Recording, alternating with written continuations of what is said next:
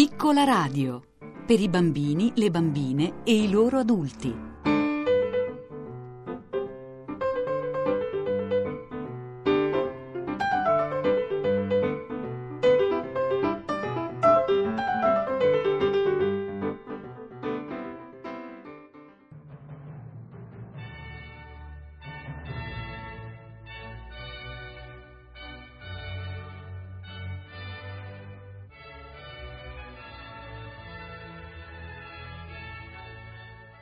Pagine da Alice nel Paese delle Meraviglie di Lewis Carroll, edizioni Feltrinelli, traduzione e lettura di Aldo Busi.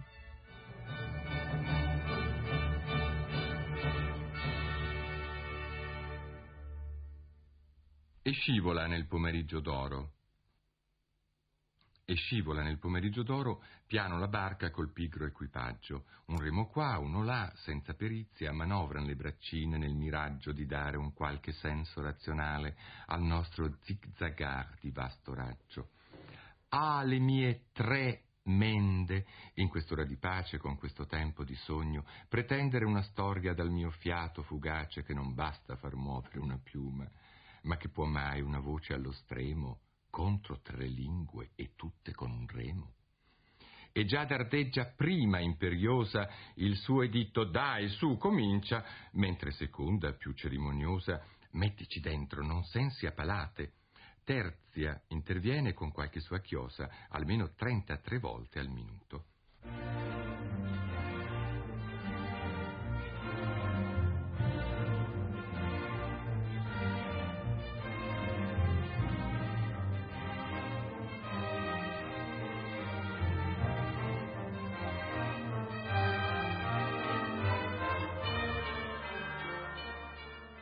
All'improvviso è calato il silenzio, tre fantasie rincorrono a gogò, il sogno della bimba in un paese di meraviglie inedite, di oibò, di chiacchiericci con lepri e stregatti, ma poi non sanno se crederci o no. E quando ormai la storia prosciugate le polle della mente che racconta, invano tenta l'esaurito vate di darci un taglio e piano esala: il resto un'altra volta. Ma le tre sfrenate vocine: ma questa è già un'altra volta. Ed il paese delle meraviglie nacque così, cullato dall'acqua, schizzaron pazze fuori le sue figlie, e ora che la storia è terminata, noi verso casa dirigiam le chiglie. La luna al sole chiede con permesso: Alice mia, con mano tenerissima, deponi questa bambinella storia in mezzo ai sogni che i fanciulli intrecciano col mistico nastro della memoria, come il serto che il pellegrino colse nelle lande di tanto tempo fa.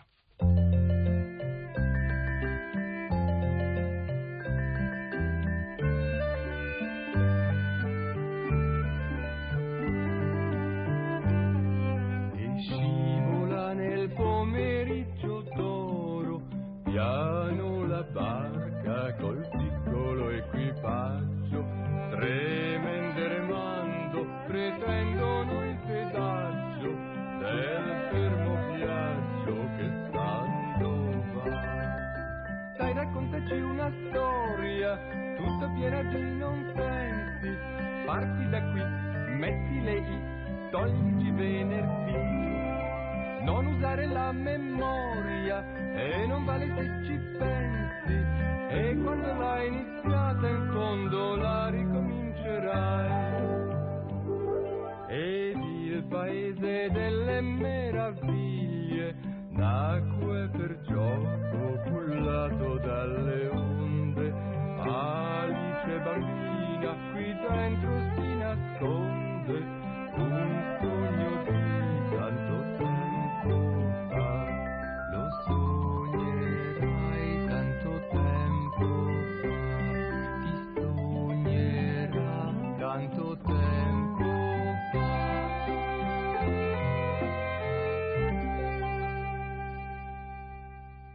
Alice cominciava a essere stufa di starsene seduta vicino a sua sorella sulla riva del fiume senza niente da fare. Aveva sbirciato un paio di volte nel libro che sua sorella stava leggendo, ma non c'erano né figure né dialoghi. E a che pro un libro, pensava Alice, senza le figure e i dialoghi. Così se ne stava a riflettere nella sua testolina Se il piacere di intrecciare una coroncina di margherite valesse la noia di alzarsi per coglierle, quando dal nulla un coniglio bianco con gli occhi rosa le passò accanto correndo a tutta birra.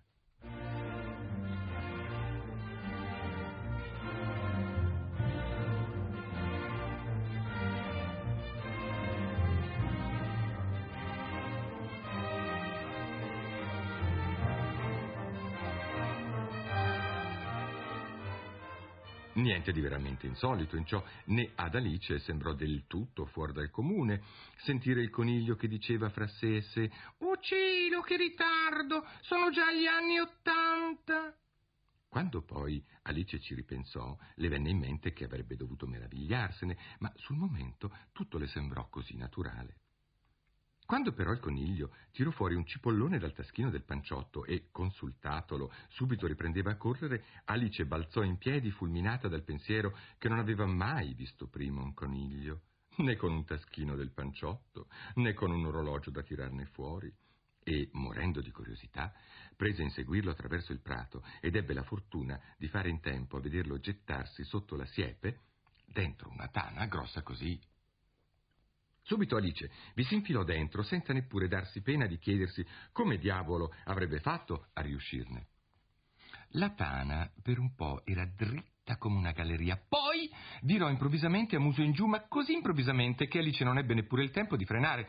Si trovò ribaltata a gambe all'aria giù per un pozzo che sembrava senza fine. O il pozzo era molto profondo, o lei stava precipitando molto lentamente, dato che durante la discesa aveva tutto il tempo di guardarsi attorno e di chiedersi: «E subito dopo di adesso che succederà?»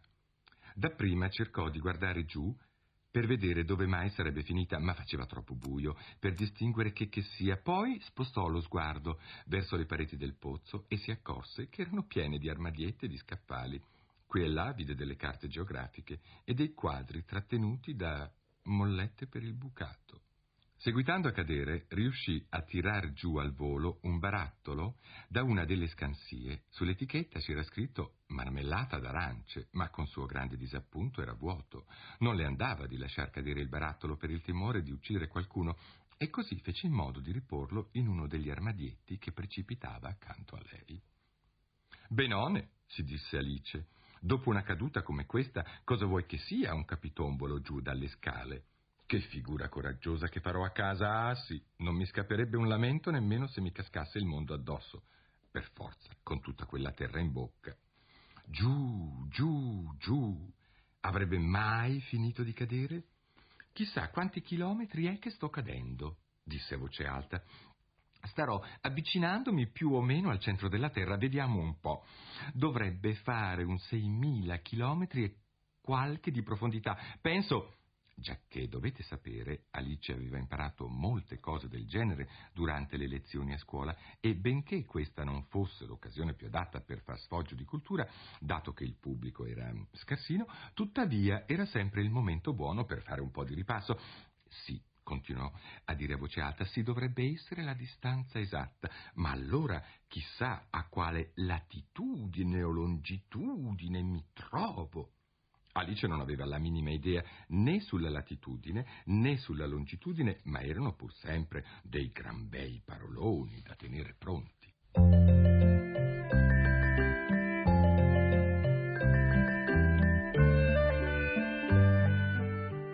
A questo punto riattaccò: «Chissà se sto attraversando tutta la terra.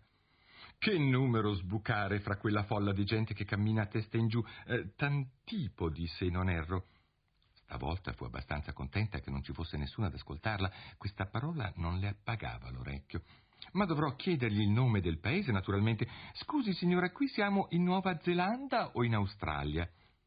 E mentre parlottava cercò di fare la riverenza. «Figurati fare la riverenza intanto che stai precipitando nel vuoto. Credete di esserne capaci voi? Ah, penserà che io sia una paesanella ignorante. No, non sarà proprio il caso di far domande. Ci sarà pure un cartello stradale da qualche parte». Giù, giù, giù. Non c'era nient'altro da fare. Così Alice riprese subito a parlottare. «Dina sentirà la mia mancanza stasera, e tanto credo». Dina era la gatta. Spero che si ricorderanno del suo piattino di latte all'ora del tè. Cara la mia Dina, come vorrei che tu fossi qua giù con me. Non c'è ombra di topi qui in giro, ma potresti prendere un pipistrello che, se non lo sai, è quasi uguale a un topo. Chissà se i gatti ne van matti.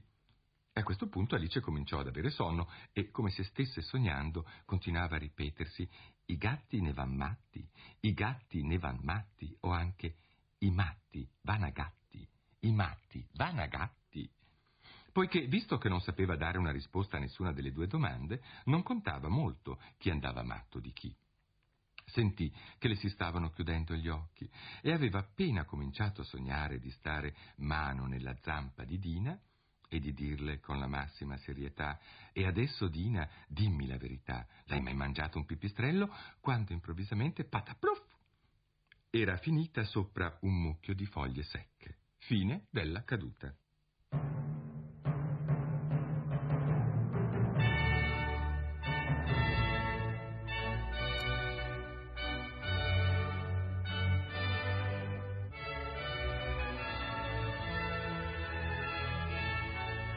Avete ascoltato Pagine da Alice nel Paese delle Meraviglie di Lewis Carroll, traduzione e lettura di Aldo Busi, realizzazione tecnica di Lorenzo Grego, un programma curato e realizzato da Vissia Bachieca.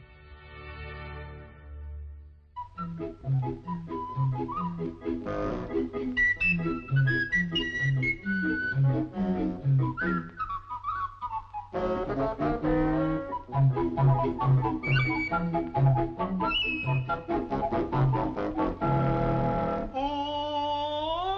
non compleanno a me. A chi? A me o a te? Un buon non compleanno a te. A me? Sì, a te. O a me? Prendiamo tutti insieme con un altro po' di tè e tanti tanti auguri.